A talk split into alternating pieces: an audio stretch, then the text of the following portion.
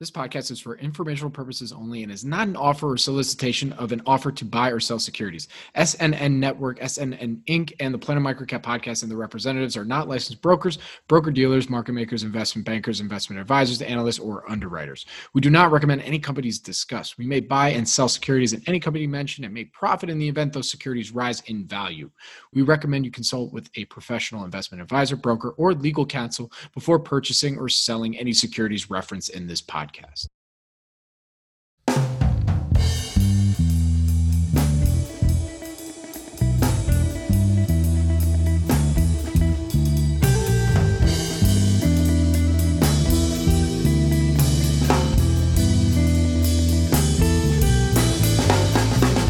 Welcome to the Planet Microcap podcast. I'm your host, Robert Kraft and thank you all so much for the support and for tuning in. You can follow Planet Microcap on Twitter at Bobby K Kraft. That's B O B B Y K K R A F T. You're listening to episode 159. If you have any questions or comments, please feel free to tweet at me or shoot me an email at rkraft at snnwire.com.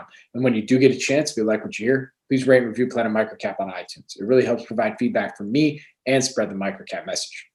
Now, save the date. The Planet Microcap Showcase Virtual is taking place April 20th through 22nd, 2021. The website is live now, and you can find all the details on the event at www.planetmicrocapshowcase.com. And registration is open. So click the register button once you're there and just follow the instructions from from there. Uh, I, have, I, have, a lot more announcements uh, about the event as we get closer from speakers, presenting companies, sponsors, the, the whole the whole shebang. So uh, make sure to register so you can get all the updates as they uh, they are made. So uh, with that, I'll, I'll see you all there. One other announcement that I wanted to let you all know about is that we are conducting a survey titled the 2021 Small Public Company Investor Survey, identifying investing trends in micro and small cap stocks. I really appreciate your input on this by taking our brief survey as we want to better serve you. So the link to fill out this survey is pinned on my Twitter page at Bobby K Kraft, B O B Y K K R A F T. I really would appreciate it. And uh, just go in and, and it'll take two minutes. Now, this week from the SNN Podcast Network, we have the following episodes and shows lined up for you. On Avoiding the Crowd with Maj Soueidan, our host welcomes Chris Bering, President and CEO, and Andrew Bass, Director of E-commerce and board member of First Time Design. It's a publicly traded company. The symbol is FTDL. Maj and Geo Investing have been tracking First Time since 2014 and initiated a long position in the stock on November 3rd, 2020. Since starting Avoiding the Crowd, we wanted to invite management teams to do in depth interviews on their companies, and First Time Design is the first in that series. In this episode, Maj outlines why First Time Design has been laying out the blueprint to becoming a tier one microcap. You can check out this episode on Apple, Spotify, YouTube, or Podbean at avoidingthecrowd.podbean.com, and it's available on Maj's website at geoinvesting.com. Also, for this episode of the Investors Roundtable, our topic is the aftermath. It's been an eventful couple weeks in the markets with GameStop and Robinhood chaos, which we actually dis- discussed in our last episode. So, in, in this one, we kind of wanted to talk about some of the fallout. What's happened since then? Uh, the CEO of Robinhood has done a number of interviews since then as well. So, we got a little bit more information and we want to talk a little more about what what is the aftermath? What happened? And you can find this next episode of the Investors Roundtable on the SNN Network YouTube channel at youtube.com slash SNNWire. Now, for this episode of the Planet Microcap podcast, I spoke with Marcus Frampton. He is the CIO of the Alaska Permanent Fund and editor publisher of the Microcap Letter and OTC Stock Letter. This was a lot of fun as we dug deep into Marcus's microcap investing strategy, how he balances his day to day duties with his passion for microcap investing, as well as chatting at length about the upcoming delisting of pink and gray sheet companies as part of the SEC's latest rule and how that affects his strategy investing in dark stocks. So, thank you again for tuning in to episode 159 of the Planet Microcap podcast. And please enjoy my interview with Marcus Frampton.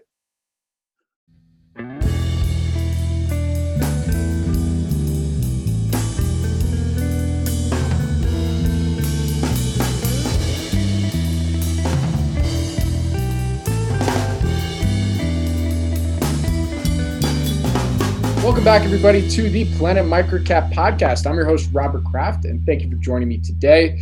My guest right now actually is Batman. Just kidding. But the reason I call him Batman is because by day, he is the CIO of the Alaska Permanent Fund Corporation, and by night, he is the editor of the Microcap and OTC Stock Letter. And that person is Marcus Frampton. Marcus, thank you for joining me today. How you doing? I'm doing great. Thanks for having me on. This is great. It's it's great to have you. I'm, I'm glad you came out of the cave to uh, come join us and chat a little bit about uh, microcaps, investing, the whole bit. So uh, we do appreciate you taking the time here. So I'd like to start off real quick with your background. I mean, uh, you got I got to know how you got to where you're at today by running the running this fund and doing the newsletter. So let's start there. Yeah, well, it's it's really interesting. I listened to a lot of your interviews, and a lot of the kind of value investors and microcaps, you know, grew up reading Warren Buffett letters and Ben Graham books and whatnot. And I didn't really have that that um, approach where I, you know, always wanted to be a value investor and always focused on small caps. I went to U. I grew up in San Diego. I went to UCLA for college. Um, graduated in 2002 and got a job at Lehman. So I was in the investment banking analyst program. I was an associate there for a couple years and got this just great like four or five year experience of you know building financial models, some pitch books, you know, just tearing apart M&A opportunities for clients. And but at that point, I mean, we were being Lehman Brothers, we were very focused on larger cap markets. I think the the one element of my time at Lehman that led to where I am today. And this is also, I always joke, this is the worst career decision I ever made. I was in the paper and forest products investment banking group at Lehman. So, like, just about like the least disruptive, you know, least innovative, you know, part of the investment banking area. And if I had, you know, been in Menlo Park instead of LA doing tech banking, I probably would have a completely different career path and probably would have a higher net worth right now. But a lot of the clients we had in the paper and forest products area were doing, you know, acquisitions of sawmills, of, you know, pulp mills and things like that. And these are kind of like deep value type investing approaches if you're going to do that intelligently. So, you know, looking at asset values and, you know, buying at sub five times EBITDA and things like that. So I had that experience. Um, after Lehman, I spent um, five years at a small private equity firm in San Diego, um, and you know further was definitely not working on you know microcap type situations there. Um, after that, I worked for a couple years at a Hellman and Friedman. They're a big private equity firm, a portfolio company of theirs, um, doing M and A. Um, so again, doing larger things. And then in 2012, I moved up to Alaska um, initially as a portfolio manager, and um, and that was my first like experience with microcaps. I was doing investing my own account, doing stock screens, and like the bread and butter screen would be North American companies trading under five times EBITDA, and um, I just reran that screen this morning. There are 200 companies. I think back then in 2012 there were probably five or 600 um, but the most interesting ones were sub 100 million market cap. And I ended up building a pretty big personal position in a company called Callaway's Nursery that at the time just looked really cheap to me. They owned their real estate, it was a, a nursery retailer in Texas. And I bought like a three or 4% position in the company, not knowing that uh, Peter Kamin, who's like a legend in this market, had a bigger position and was about to do a proxy uh, contest with the company and get control of the board. So I think Peter kind of bailed me out a little bit because if he wasn't there, I would have been stuck in this kind of micro cap illiquid retailer, not really knowing what I'm doing. But you know that was a successful investment, and it kind of led to me getting being really passionate about the space because are these opportunities that are like too good to be true and callaway's was certainly that and subsequently i found you know similar situations and they're also you know easier to analyze than like a microsoft or a netflix and so it lends itself to what i'm doing where i've got you know a full-time job but then on the re- weekends i'll be reading 10ks and building positions in little companies And real quick, are you still a shareholder in Callaway's? I'm not. I mean, that was one of the lessons I've learned, or maybe I haven't fully learned. Um, I think a lot of value investors sell too early. So I got in at like, I think my blended cost was probably 80 cents. It was like 2012, 2013.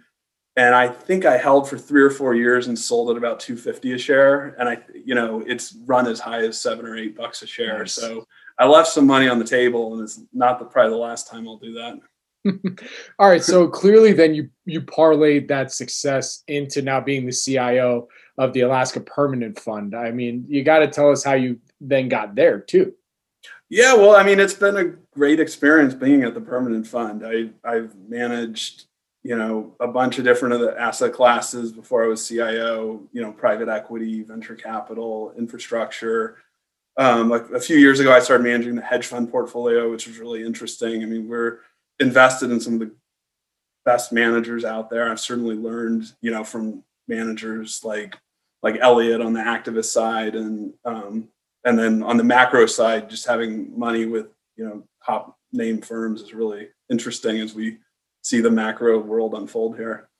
But uh, so don't worry, we'll get to more microcaps talk in a in a second. But I mean, this is just too. I mean, literally, you were the CIO of the state's uh, fund, right? so I have to ask. I mean, you know, as part of your job, I mean, what's what's some of the most difficult parts of your job on a day to day basis? Is it you know looking at microcap positions and be like, oh right, all right, this well, is why I got the newsletter now. Given our size, we're not active in the microcap space, which is the other reason why it's it's it's real nicely with it as a personal account area. Could be, I'll, I never buy a stock if our if the permanent fund has a position in it, and we by and large don't own anything under like 300 million market cap, um, right.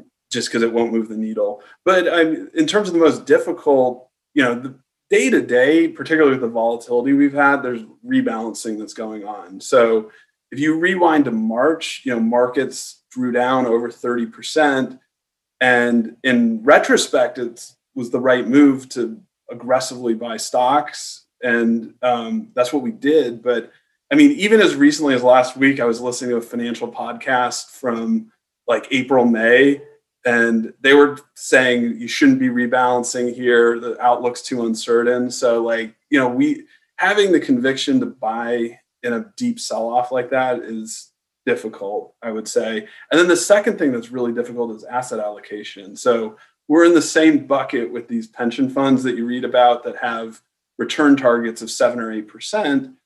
And um, you know, my view is that large indexes of equities will probably return low single digits over the next 10 years, just given where valuations are. So um, the tendency among state funds is to take more risk in environments with low prospective returns, so more private equity, more stocks I think the sensible thing is to kind of um, is to to avoid doing that to too big of an extent because there'll be better entry points in the future and we may have a portfolio you know, a 60 40 portfolio might return four or five percent um, right now which isn't sufficient for a pension fund but i think it was getting more aggressive with stocks is is a temptation and one that should be resisted. So that's probably the second hard thing that that we have to do.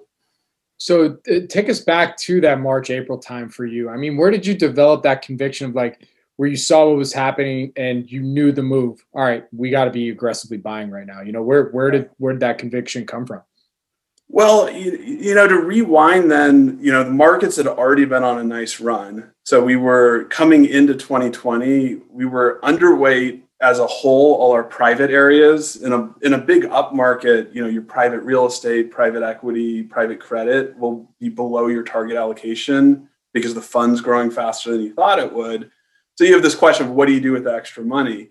And for all of 2019, I had that extra money in cash, and we had probably four four or five billion of excess cash on our balance sheet. And I was getting a fair amount of of pressure on why are you holding this much cash? You know our state relies on the earnings. And you know i just felt like in the middle of march like we had to put the money to work. You know like like if you're holding dry powder waiting for a better entry point and the market draws down 30% you've got to use it you know for otherwise, like you should just be fully invested all the time if you're not going to step into an environment like that. I think the other thing was just living through the financial crisis when when some funds um, did that, did go into equities at the bottom, and others de-risked. And I, th- I think just if you're in the business of making money as an institutional investor, with a, you've got to, you know, be active in an environment like that. So th- I mean, but it wasn't easy at all, and and as you might expect, there were a lot of different opinions on what we should do at the time.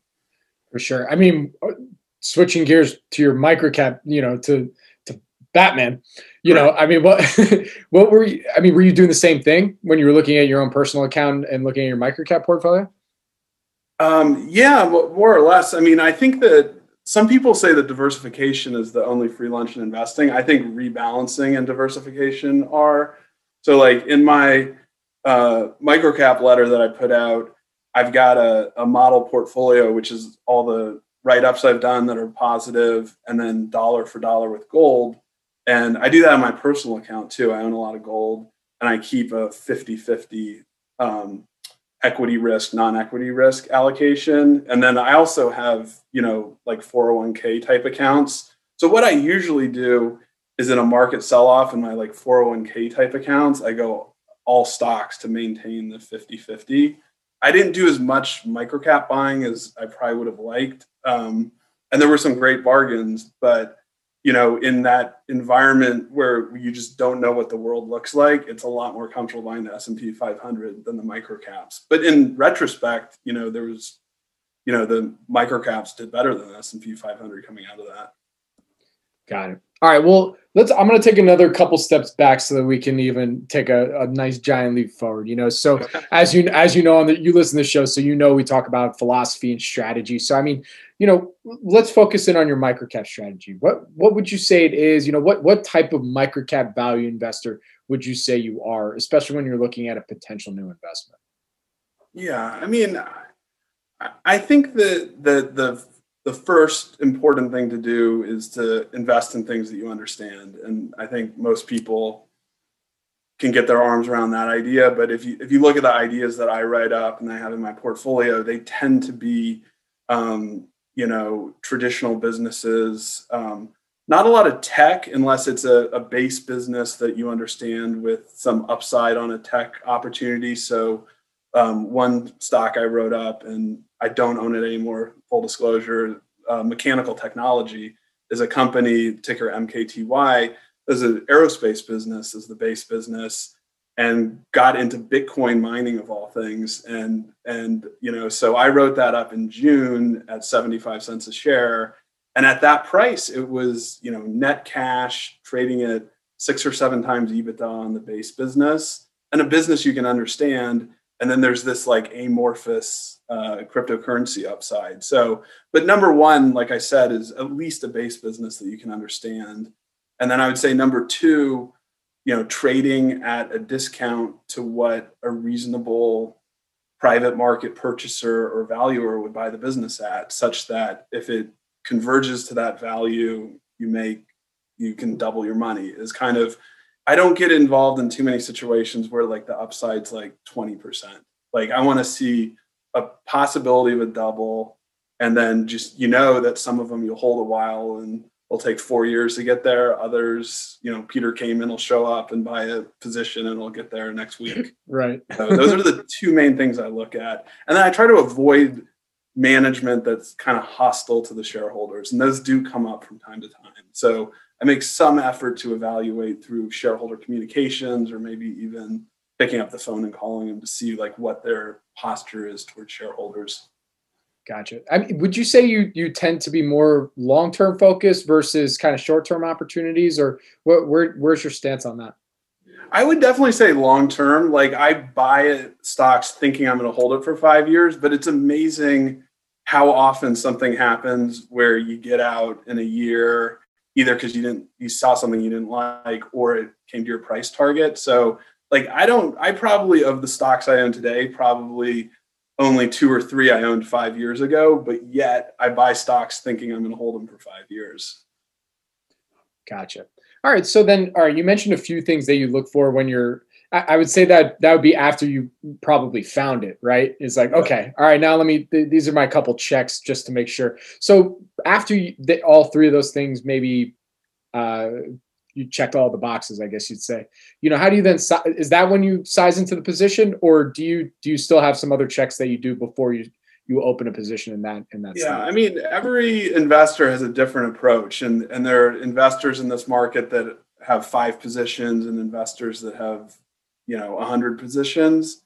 I'm somewhere in between. I mean there's idea generation. So i mentioned like the stock screen. So like my bread and butter is under five times ebitda stock screen.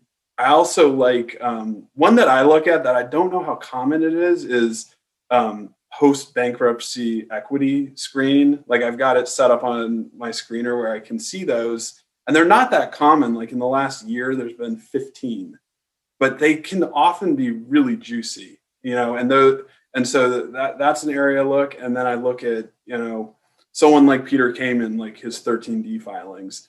So I'll see something that I think is interesting. I'll, you know, read the the filings, look at the company, and maybe buy a small position off of that. And then it's like legging in as you know you get more conviction like as you read more filings you understand the competitors maybe you talk to management um, so like an initial position could be a tenth of what the ultimate position is. Got it. What's been I gotta ask at this point? I mean, what would you say has been the most fun in microcap investing story that you've that you've been a part of thus far? Where you know, fun can I'm gonna leave that up to you. You know, in terms right. of lessons learned. Just just you know, I'd, I'd love to hear a story on like something that you were like, you know, this is I got to tell this one right now. You know, I'm on Bobby's show. Let, let's tell this yeah, one. Yeah, sure. Um, I'm trying to think. I mean, I don't have any horror stories, and that's probably like uh, uh, I'm sure one will come, you know, and maybe it'll come when the cycle finally turns, and and um, so most of my stories have been positive. Um, you know, that first Callaway's one is one, but I won't repeat it. Um, I got involved in a company called Scientific Industries, and I'm still a shareholder. I'm on the board now, so I won't get too into it, but it was kind of what I just described. Like it screamed cheap it had a good base business. I read the filings. I bought a little position. They're based in um, just outside of New York and Long Island. I get there for work now and then. And I just stopped by one day and um, I had emailed the CEO and she was very she was very welcoming and showed me around and and you know that was 2013 2014 and now I've been in the stock for you know eight years. So it, it, uh, it was a great experience. You just get to know, like investing in bigger companies. You don't get this kind of like interaction with executives and stuff, and the other shareholders too. So I think that that probably one of the things that I learned early, which was a great learning, and people listening this should do as well, is to like actually show up to the annual meetings because there'll be like two or three shareholders there, and you'll get to know them and hear why they're in the stock and you get to meet management. So um, I think just the interaction is like the, the greatest part. I don't have some crazy story though. I wish I, I did at some point. I will, I'm sure. I probably won't.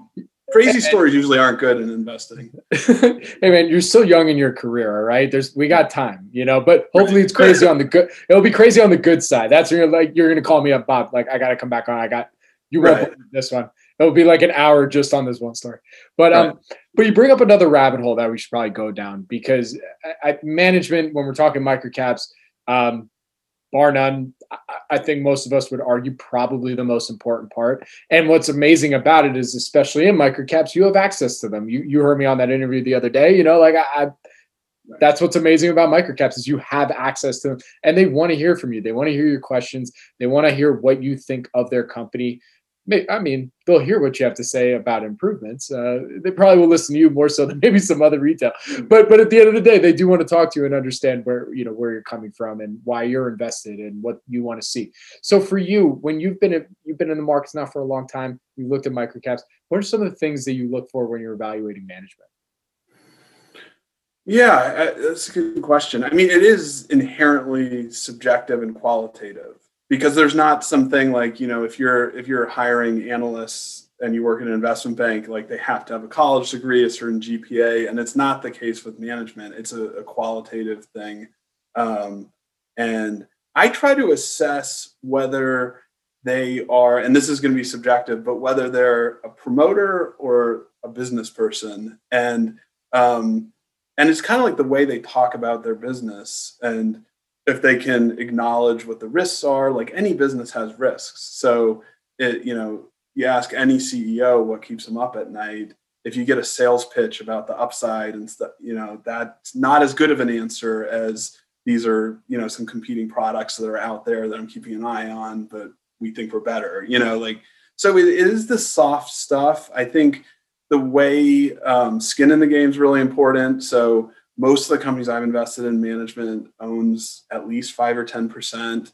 I think that that maintaining appropriate overhead expense is really important. Um, and you know, you can benchmark these things, um, but you know, like certain com- most of these companies in the micro cap or over the counter area don't need a fancy office in Manhattan. Like the company I just mentioned is in Long Island in a very practical lo- location. So there are these little, you know, elements that you pick up on. But like I'm looking for conservatism and you know industry experience and skin in the game.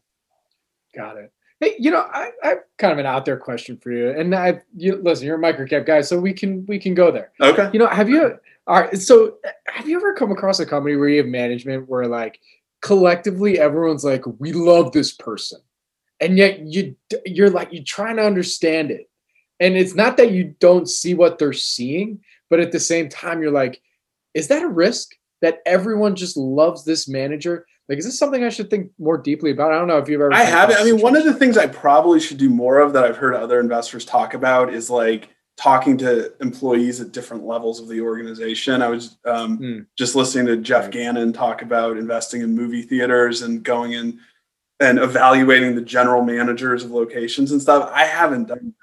I think I love those guys. Yeah, right. I, I mean, those guys. They, that's, they, that's, that's yeah. so good. I love. I think they they get an A plus on like the scuttlebutt and like the you know talking to different people and stuff. And both I'm yet to not go in through the front door and you know talk to the CEO, CFO.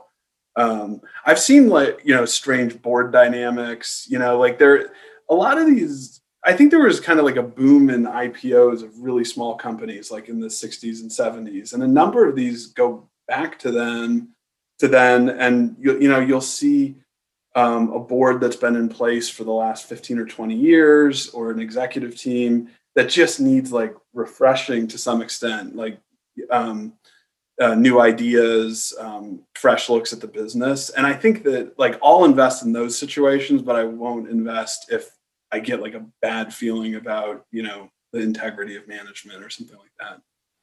Fair enough. I mean, you know, that, that actually leads to another question because, you know, now you're in a position where you're actually a, a board member on a, a public microcap company. I mean, how would you say that experience has changed your perspective as an investor, or, or has it? I mean, it hasn't totally changed it. I mean, I I think that I can interpret questions and answers. Like when you go to these annual meetings, you can ask questions of the directors. You do have to be somewhat circumspect at times when you're a director, and you inevitably know more about the budgets and the new products and things like that. And and so like I used to get frustrated if you like ask a question and you get kind of like not an entirely clear answer and I think that's why. So I think I've come to understand that a little bit more through this experience. Um, you, I was gonna say you probably realize like, oh man, I was that guy asking all oh, those yeah, annoying right, questions. Exactly. Like I, I would ask those same questions to every board of directors at all the AGMs I went to. Now I'm getting them like, I should probably call them and apologize. oh, that's, that's too funny.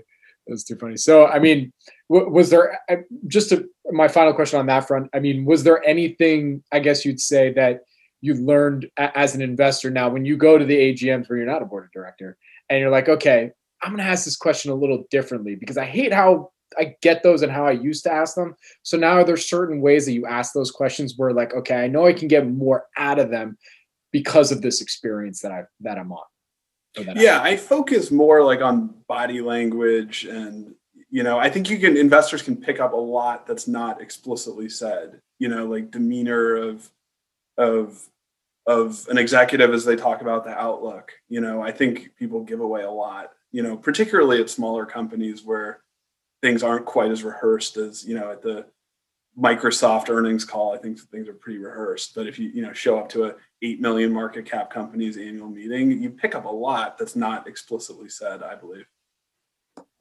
Gotcha. All right, so I want to go to another topic that we were talking about offline because uh, I know that you have some exposure to dark stocks. You know, you you happen to invest in in a few of these, and you know, I'd love to. I mean, I'd love to get your, your strategy behind that and like what you what you kind of look for. But at the same time, uh, well, let, let's do that first, and then we'll get to the the other thing that we'll we'll we'll talk about a little bit more. So, what what's your strategy behind uh, evaluating potential uh, dark stock or for those who don't know, Dark Stock, it's a company that's not fully reporting but has a, a listing on OTC.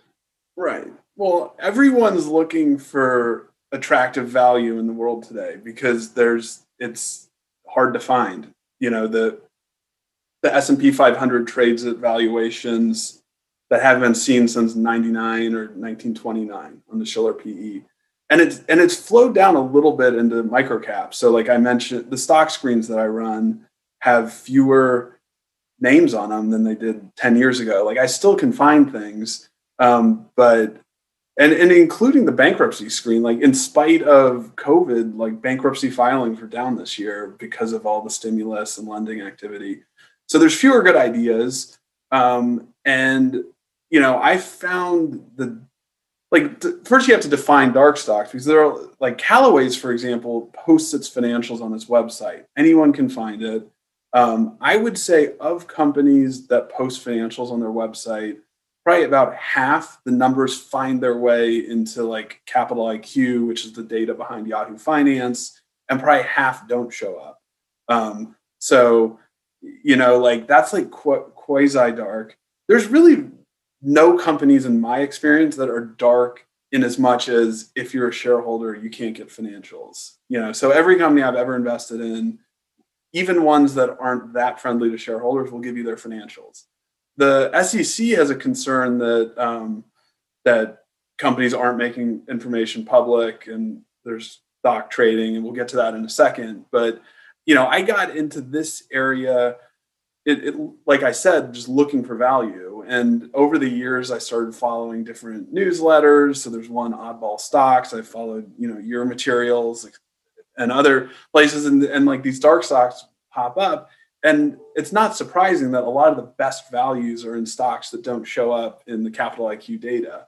You know like if you're looking for you know net net stocks stocks that trade at a discount to net working capital there aren't too many in the public reporting area you know because they kind of get screened out now. People know what to screen for. So that's what led me to it. And and the names that i've gotten into have been as a result of just knowing people in the the industry and you know like one of the most famous ones i don't own a position in this i used to is jg boswell is a is a agricultural company out of california there's a lot of information about them there's a whole book written about them called king of california and they are one of the top five owners of farmland in the us so this is not a tiny company. Another is that I am a shareholder of now is Pardee Resources. And I came across Pardee actually because I have a friend who's a financial advisor who one of their clients is a descendant of the founding family. And he said, Hey, can you look at this? And I looked at it, and I saw his trading over the counter, and it's a great value in my opinion. So the dark ones you can't screen for. You just kind of like come across them through talking to people or other means um, but they can represent like the best value out there in my opinion all right so that gets us to you know one of one of the main topics i wanted to talk with you about today and and that's the new rule that the sec came out with that um, coming up i think it, i think it's september this year right september yeah, october this year an exact where their final ruling was last october i think and i think there was a nine month you right. know grace period so i, I it, I think maybe as early as July it'll come into effect. Right, maybe sooner. So basically, the ruling is that unless that SEC is basically going to delist all of these either dark or quasi dark, or basically companies that are listed on the on the pinks or, or the gray sheets on OTC markets. And as as someone you know you that that that invests in this space, you know I've, I've done a couple interviews with Dan Shum. Uh, talking about this ruling and what this means for him as, a, as an individual investor that plays in this space. You know, there's been a numerous letters sent from investors like yourself that play in the space as well, expressing their their dismay so I'd love to get your your perspective because I know you also were one of these people that submitted a letter. So what, what's your perspective on this? Well, it was it was pretty alarming, um, you know, as a owner of these stocks to learn that they'll be delisted and and actually by delisted, I think what they're technically saying is that brokerage firms can't quote electronic bid asks in these names. So you know, all these names that I own are in you know traditional online brokerage accounts, Schwab, E Trade, et cetera and you can trade them and they trade kind of like bonds which is one of the things i like about it is there's a bid ask so um, there's a little bit less liquidity if you want to get out but if you have some patience you can be the high bid and and have kind of a low ball bid and get in and make money being on the bid and the ask so that's how i've traded these um, it appears based on this ruling that you won't be able to do that anymore in a traditional brokerage account um, when it goes into effect um, so that's really alarming to me. I, I think about a buying new positions, like something I love to do. I may it's going to be complicated at a minimum to figure out how to do that, and then existing positions will be less accessible to other investors. So I would expect that that their values will go down. You know, it like the more hoops you have to jump through to buy a stock, you know probably the value goes down or the liquidity dries up in some respects i like that because part of what makes this a great value opportunity is its complexity and that everyone in the world isn't willing to go figure out jg boswell or Pardee resources but i am you know so so there's part of me that embraces this type of thing but it's just so unknown to me like it's been explained to me that when this goes into effect that these names will trade on what's known as the gray market which is not an electronic bid ask um, market. It's conducted through phones with brokers, and brokers make a market. But I've never traded in this market, so I don't know how it's going to work. Like I, you know, and I'm looking forward to that, but I'm concerned about my existing positions. Um, so it's definitely concerning. There's been a development um, with where OTC markets will have an expert market, which may help, but we don't really know what it'll look like. That's actually pretty interesting. I haven't heard that yet, but oh yeah, they. Uh, I would, I'd love to hear, it was more about in that. the original uh, SEC ruling from last fall that they would be open to considering an expert market where the the notion is that accredited investors would be kind of um, pre-qualified, and so and I kind of like that. I mean, it'll narrow the number of people that will be in this market. It'll probably be less efficient. So, so it has some of the same issues, but at least I understand how I might be able to transact. OTC Markets uh, last month came out with their um, proposal for the expert market, and they submitted it to the SEC as as a proposed exemption to this rule. And it's you know I read it, and these things tend to be a little difficult to get through. A lot of like legal jargon, and it's really not clear to me what this expert market is going to look like, and and I think issuers may have to have a relationship with OTC markets. They have to confirm to OTC markets that they're a legitimate operating business. Those elements are clear to me. There's others that aren't clear to me.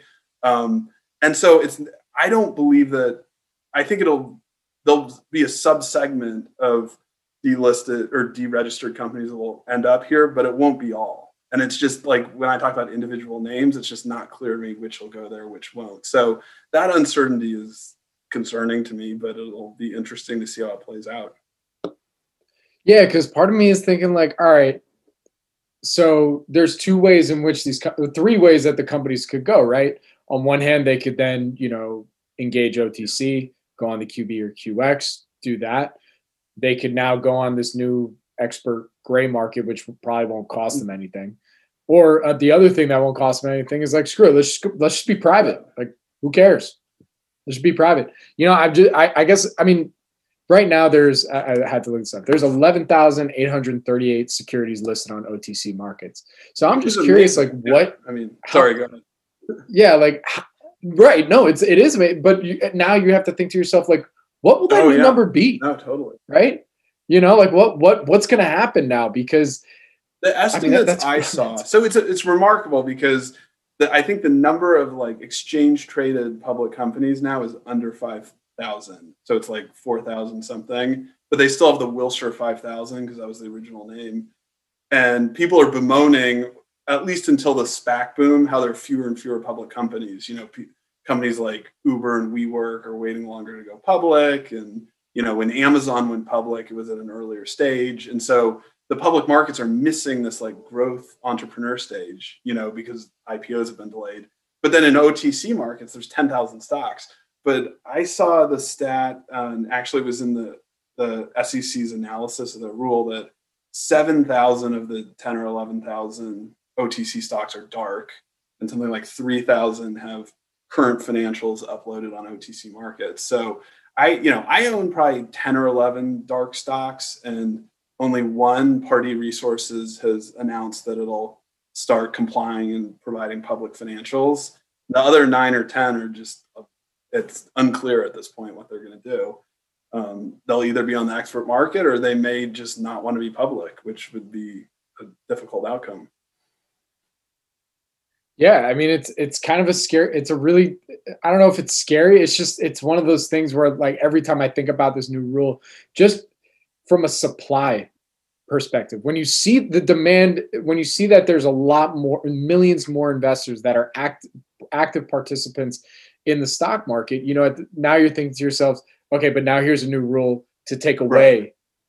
Millions uh, or thousands but at the same but at the same time i mean i get the, i get where they're coming from oh, you know like it's not like all these are yeah, it's not like all these yeah, are like quality the, businesses. I, I have a, I mean, I work for a, a, government agency, and our our mission is in the public good to help our stakeholders. It's really protect investors, the SEC protect the same boat. I mean, they're here to protect yeah.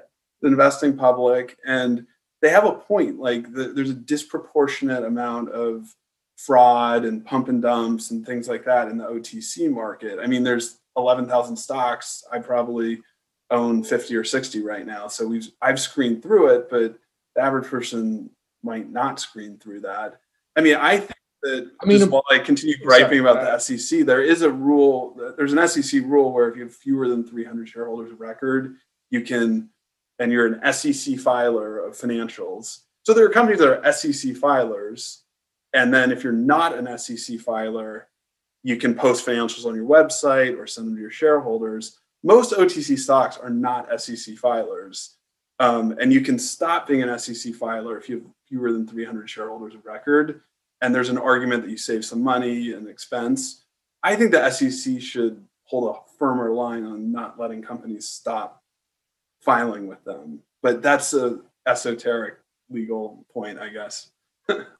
yeah, no, it's it's it's a tough question because especially you know a lot of these companies, at least probably the higher quality dark stocks. I mean, a lot of them are, you know, they've been around for yeah. years, you know, uh, uh, probably most likely family owned businesses. And, you know, they happen to have a listing. You yeah, know, yeah. a lot of them, I think, I mean, you know, I don't really know how they all ended up public, but a lot of them are just at some point had enough shareholders. They like paid vendors through stock, people inherited it, family owned businesses, and next thing they knew they have 500 shareholders and it's trading over the counter. But a lot of them are family businesses some of the best ones. Yeah. I mean it's it's tough because they i mean you would think that you know uh, sec probably had to do like a, a risk you know like okay we know that there's a lot of marcus framptons out there. Yeah. all right but we also know there's a lot of jimmy johns out there that might you know could easily be fooled by some crap you know? So it, it, it, was a t- it's a tough decision. I mean it, it's I, I would I'm, I'm, sure you and others that that are like you yeah i mean i know i don't like it like you get just it. because i don't like it doesn't mean it's not in the public interest. I mean i wish it didn't happen but uh, they clearly you know made that judgment and if they have a good expert market where it's accredited investors and they can get mostly stocks there then that's a pretty good outcome um, if they get that right I mean, do do you look outside the U.S. at all? I mean, do you look at like TSX listed or TSX listed companies or ASX? You know, I've 'cause, started you know, looking more. Yeah, I mean, I I have I own one Australian stock of um, and I own one Canadian stock right now that um Yeah. That I because purchased. their venture markets are incredible. I know it's I mean- great. I mean, somehow they've solved it where there's a thriving market for, you know, companies with 20 million market caps and like the stock I'm involved with in Australia. I mean, they did a seven million dollar market cap, 18, or seven million dollar IPO 18 months ago. You'd never see that in the U.S. Like, you know, a company of that size doing an IPO. So, I, you know, I I don't know what they're doing right that we're not doing right, but I'm starting to focus more on Canada and Australia for those reasons. Yeah, I mean, I, man, how how much if there was some if there was an infrastructure like that in the U.S., I mean, it would kill the game. Amazing. It would be amazing. There's so many investors here. The demand is there. Yeah. People want these names. It's just, ah, it's. It, I'm, Right, I'm sure it'll get sorted out eventually. Yeah, I You mean, know- and OTC Markets has set up good market infrastructure. I guess part of it is that we have such a thriving venture capital community Right. here, but I'm surprised that there aren't more, you know, small companies going public just onto OTC QB or you know listing their stock there. Um, I mean, who But- knows? This this this ruling by the SEC that could be the first step. You know, where it's like where because may, maybe because there's seven thousand, you know, uh, pink. Yeah. Well, you know, raise a good point. I Like, like, a benefit that could come of this is the OTC markets in the US have a reputation of kind of being the Wild West, unregulated. And it's because of what I just described is that most of these companies are not SEC filers. Maybe they put their financials on the website. And so the SEC is kind of cleaning like the stocks that remain and comply with their new rule, I think will be a more investor friendly market. The only bummer is that there's thousands of stocks that are not going to comply. But for this market, it, it, you might be right. This OTC market in the US after this ruling may look a lot like Canada or Australia and may be a huge Yeah. positive. Yeah, like the short term's going to suck because everyone's like, oh, there's thousands less now. But long term, that Totally. might lead to 10,000 or 20 or way more and way more pri- current private companies that are like, oh, OTC is now, you know, there's less of that crap that was there because of the, you know, where they were Totally. situated. Yeah. There's a That- huge that- opportunity to clean up OTC markets in the US. And like, I'd love to see like an OTC QB index fund or something because I think by and large, the OTC stocks and the nano cap stocks are better valuations than, you know, the Russell 3000 or 2000, but there's no passive product. And maybe that's something that'll come out in a year or two after this. Yep all right, I think I think we covered that pretty good. I, uh, did we miss anything in, in, in terms of that new rule? I, th- I think those are the key points. I mean, we'll Right, have to yeah. check back in six months and see how things look because there's a lot Sure. of uncertainty. I Yeah, do we're one not- last point. I do think people are maybe in the names that won't comply with the rule. I don't. I haven't. I've been surprised. I haven't seen price moves. So like on these names I mentioned, like you know, like a stock like JG Boswell is probably going to the gray market. I mean, I don't want to speculate. I'm not a shareholder anymore, but I, you know, stocks like that, or there'll be many that go to the gray market, have not really traded off at all. And then you have a, you know, Pardee I mentioned has announced it will comply. I mean, the stock didn't move when it did that. So I, I think that maybe investors aren't in these stocks like aren't handicapping appropriately how bad this could end up but maybe I'm wrong and and it won't it won't be that bad. But I've definitely curtailed my new buying of stocks where it's not clear that they'll comply. I mean, what are, what are you doing? You know, with with these positions. I mean, are you more likely going to sell? uh, Like, especially if you get a good feeling, okay, they're not going to make the, you know, they're not going to go QB or QX. You know, because because then what? Especially if they go private, like now you own shares a private company. Like now what? You So know? there's there's two or three stocks that I'm in that that would be considered dark stocks where I talk to management from time to time. After the rule came out, almost all of them were completely unaware of it. And it's one of the things I love about these companies is that, like these executives are busy running their business, you know, they don't care. and and so I was like, look at what just happened, and and I think now we're three or four months later. Most of the management teams are now aware of this, and so I think I'll probably ask in the next month or two the management of each company I own. And if I don't get an affirmative, we're going to comply with this, I'm going to strongly consider exiting the position because the the stocks haven't moved, like I said. So you can get out, and then I'll sit in cash, and maybe I can buy it cheap on the expert market. But I, you know, as we get closer to the summer, I'm not. I'm probably going to be looking to exit some of these, and I think people listening to this should strongly consider that if if they have a stock that's not going to be listed anymore. For sure, for sure. You know, what's funny is like I bet you know some of these companies, you know, these thousands of companies. Sometimes you're like, Uh, what's the contact information? Oh yeah, for some of the, you know, you know, like even for OTC, I'm sure like you know this company's been listed here for years. They're on the gray. Oh, market. Oh yeah, none of us know none of us uh, i got an info uh, email like how am i supposed to tell the ceo right. you know so you got you got to bank on investors like you that are in these stocks like hey you should probably check this out yeah it's hard on. to get a hold of all, all of them but it's worth doing if you can do it that's for sure all right dude so uh, you know I, I that, that, was a good bow tie i think on on sure. that uh, on that topic so uh, another question i have for you you know and and this goes back to now your day-to-day job yeah you know, what would you say is some of the things that you experience as a result of being the CIO of the state fund sure. that that you're able to incorporate into your your your Batman activities? You know, is there is there anything in particular that you're able to use that that's been very helpful for you? Um, they are very different worlds. I mean, you know, like uh, at the permanent fund, like I said, we're not really active in stocks under a couple hundred million market cap. Right. So it's pretty distinct. I mean, I think that that being exposed to you know some of the macro hedge funds we're in and some of the advisors we talk to and whatnot, I think I probably follow just like the macro markets closer than someone who's you know like you mentioned Dan Shum earlier. I think he's an engineer and then he does you know. So I I think that and I don't know if that's helped my uh, investing in microcaps that I think about markets instead of engineering during the day and then on the weekends look at this. But you know, I'm pretty this probably wouldn't surprise you or people listening to this. Like I'm pretty concerned about the deficits and the money supply growth. And I think I can probably I'm more intimately familiar with some of the these concepts. And it, that's led me to want to run a very balanced portfolio um, in my personal account. So I stay I always want to have dry powder to buy dips, you know, and and so I'm, you know, I'm concerned about where we are in the cycle. I'm concerned about, you know, what the next decade may look like in macro economies and but you know, that's not anything that anyone who doesn't read the Wall Street Journal isn't picking up on. Hey man, there's a subscription to that, all right? So not a lot of people right. are reading the Wall Street Journal, you know.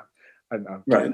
uh, but I, well, let's. I, all right. Let me ask you. I'll ask you only one macro question. You know, so I mean, uh, it's going to be the one that I, I, is probably asked of you all the time. You know, but I, you know, I just did a, a, an episode on the Investors Roundtable talking about you know looking ahead.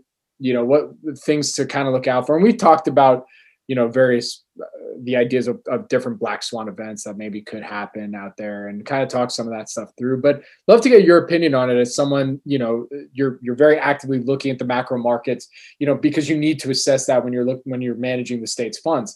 You know so what are some of the things that you see coming up that concern you that could lead to some things happening? I'm not asking you to be an oracle but but you know just just in your opinion what you've seen.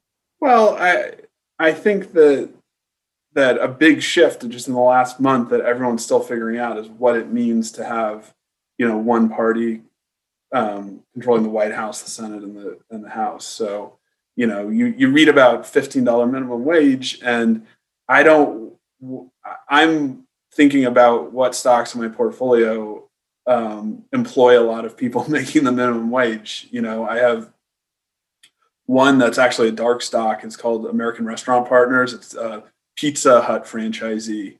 And I'm like, I don't have an answer yet, but like, I don't think that's good for the economics of Pizza Hut franchisees, regardless of whether it's good socially or good economic policy. So, you know, I think everyone has to be sifting through like, what does this mean uh, in terms of not just $15 minimum wage, just in terms of like, another stock I own is Optex Systems, is a defense company. Um, they make uh, periscopes for tanks, and their revenue you can pretty much model it out on the Department of Defense budgets. And so, you know, when when President Biden was running, he um, affirmed that he was not planning to cut defense spending. But I do think defense spending is a lower priority um, than other you know programs. So I have two names there in the portfolio that might not be great, you know, Democrat control stocks to own. And I don't say any of that to comment. I'm pretty apolitical to comment on whether that's good policy or not. It's just I'm not sure defense stocks or pizza franchisees will be the place to be for the next year.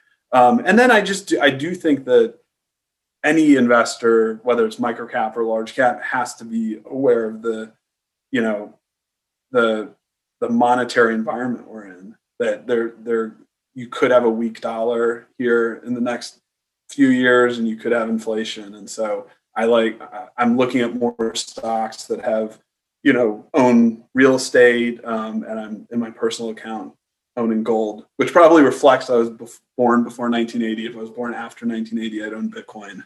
I was just going to joke that. I was just going to throw that joke at you. I mean, I have no but, opinion on Bitcoin. I used to say that I thought it was the next tulip bulb, but I get people get angry at me if I say that. And I actually don't have an opinion. I actually understand that it could get traction and be a store of value. And I'll wait for that to happen and to get some price stability before I start buying it. Very good. Very good. All right. Well, uh, my my final question before I get to my other final question. Okay. I have to ask, how'd you get to ask Alaska? Um, what what led what led you there? Uh, well, I got a job through a LinkedIn job post. So like I think I'm the only person I'm aware of that's gotten like a real job through LinkedIn. You know, so I was working at this company, LPL Financial, um, in San Diego, and I was just on LinkedIn. I saw this job, uh, private equity portfolio manager, Alaska, and I clicked on it. Next thing I knew, I was talking to someone on the phone, and next thing I knew, I was on an airplane to Juneau to interview.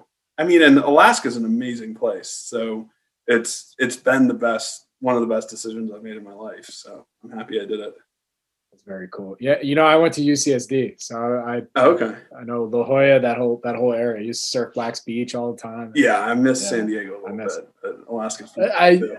I'm sure right now, like in these months, you're like, oh yeah, yes, I was like a decade early on the like move to a rural place.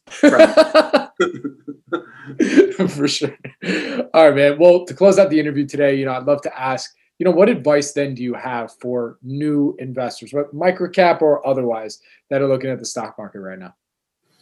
Yeah, well, I, you know, when I was in college, I graduated college in 2002, so I was like a sophomore in the first dot com bubble, and I definitely got burned and bought, you know, stupid stocks. So I think that I, I don't I think that people just getting their feet wet in the market today, like I'd love to hand them like Ben Graham security analysis and say, read this, but I, I do think that they have to, you know, buy some crazy SPAC and lose half their money to learn, no, I need to look at, at valuations. And so maybe I'd encourage them to just go trade whatever they want. And then when they lose money, hand them Ben Graham security analysis for a new approach. Very good. All right, man. Well, with that, where can everybody go and find more information about you? Follow you're. On, I think you're on Twitter, yeah. right? I think you just. I think you might. Yeah, I'm yeah. on Twitter. Okay, so follow you on Twitter. My first name, last name, and then I've got the newsletter that you mentioned. It's uh, www.microcapletter.com, and people can subscribe there. Very cool. It's free. And sorry, I got, I got, I got okay. one last question for our for for those listening and you know uh, born uh, you know pre 80s right is uh I mean, are you related to, to not Peter? related to Peter? I mean, Every year that goes not by, related I get asked that okay. question about ten percent less. So it's like when I was in middle school, like every teacher wanted to know if I was related to Peter Frampton. But you're the you're the first of 2021 to ask me that. But uh, I get it less. Oh, this is big. This is this is huge, man. This is sorry. Every time I think of Peter Frampton, there's a great. There, I, I, I, don't know if you do. Not only is he great, but there's a Mitch Hedberg uh, uh, he did a bit on it like in the early I, I, guess I guess it was like in 99 or something like that where he was talking about I was doing a movie with Peter Frampton yeah. and, and everyone's like wow you're gonna be doing this movie and he's he was saying more or less like who the fuck is Peter Frampton, man? Like he's like standing right next to him. He's like talking Right. to him and all this stuff. Like, yeah, man, talking about all this. And the next thing, and the next thing you know, he's just like, I don't know who the hell. I, I've been just talking to him for 20 minutes I have no idea who this guy is. Frampton Comes Alive, one of the great albums.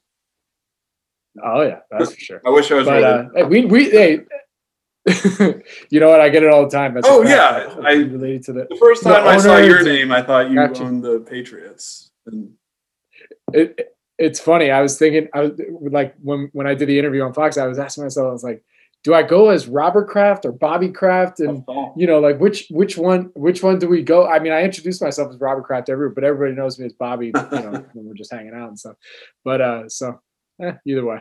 But uh, Marcus, with that man, we're there, dude. All right, but cool. uh, I, I really thank you so much for joining me today. It's been a lot of fun, and I, you'll be back on soon. I, I can already. I hope so. Thank you for inviting me. I enjoyed it.